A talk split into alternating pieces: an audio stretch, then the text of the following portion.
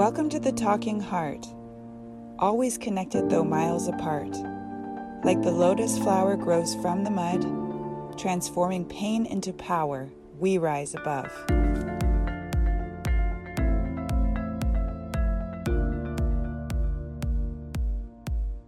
Why do we record from behind the curtain?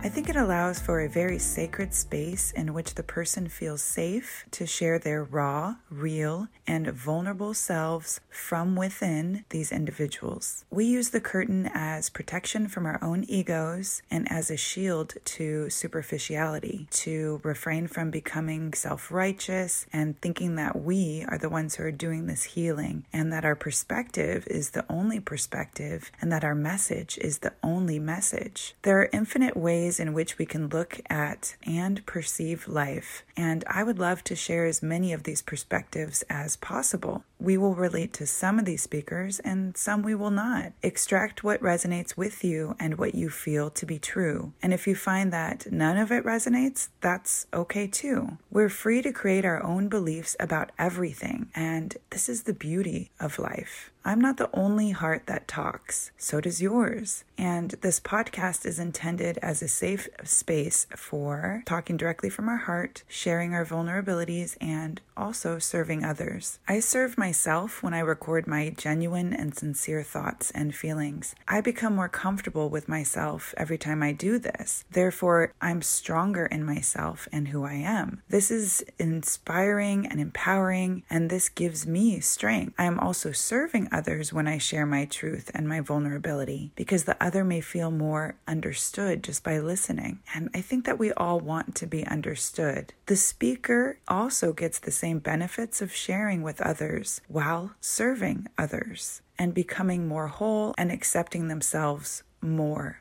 through their sharing. This is an opportunity where we take turns being the student and we listen to others' stories. We are also the teacher when we share ours. This creates a balance of listening and speaking, which also balances the mind and the heart. This makes us feel more whole and much more accepting of ourselves and others. So pass it on as we empower each other to be our best selves and to accept ourselves as we are in each moment.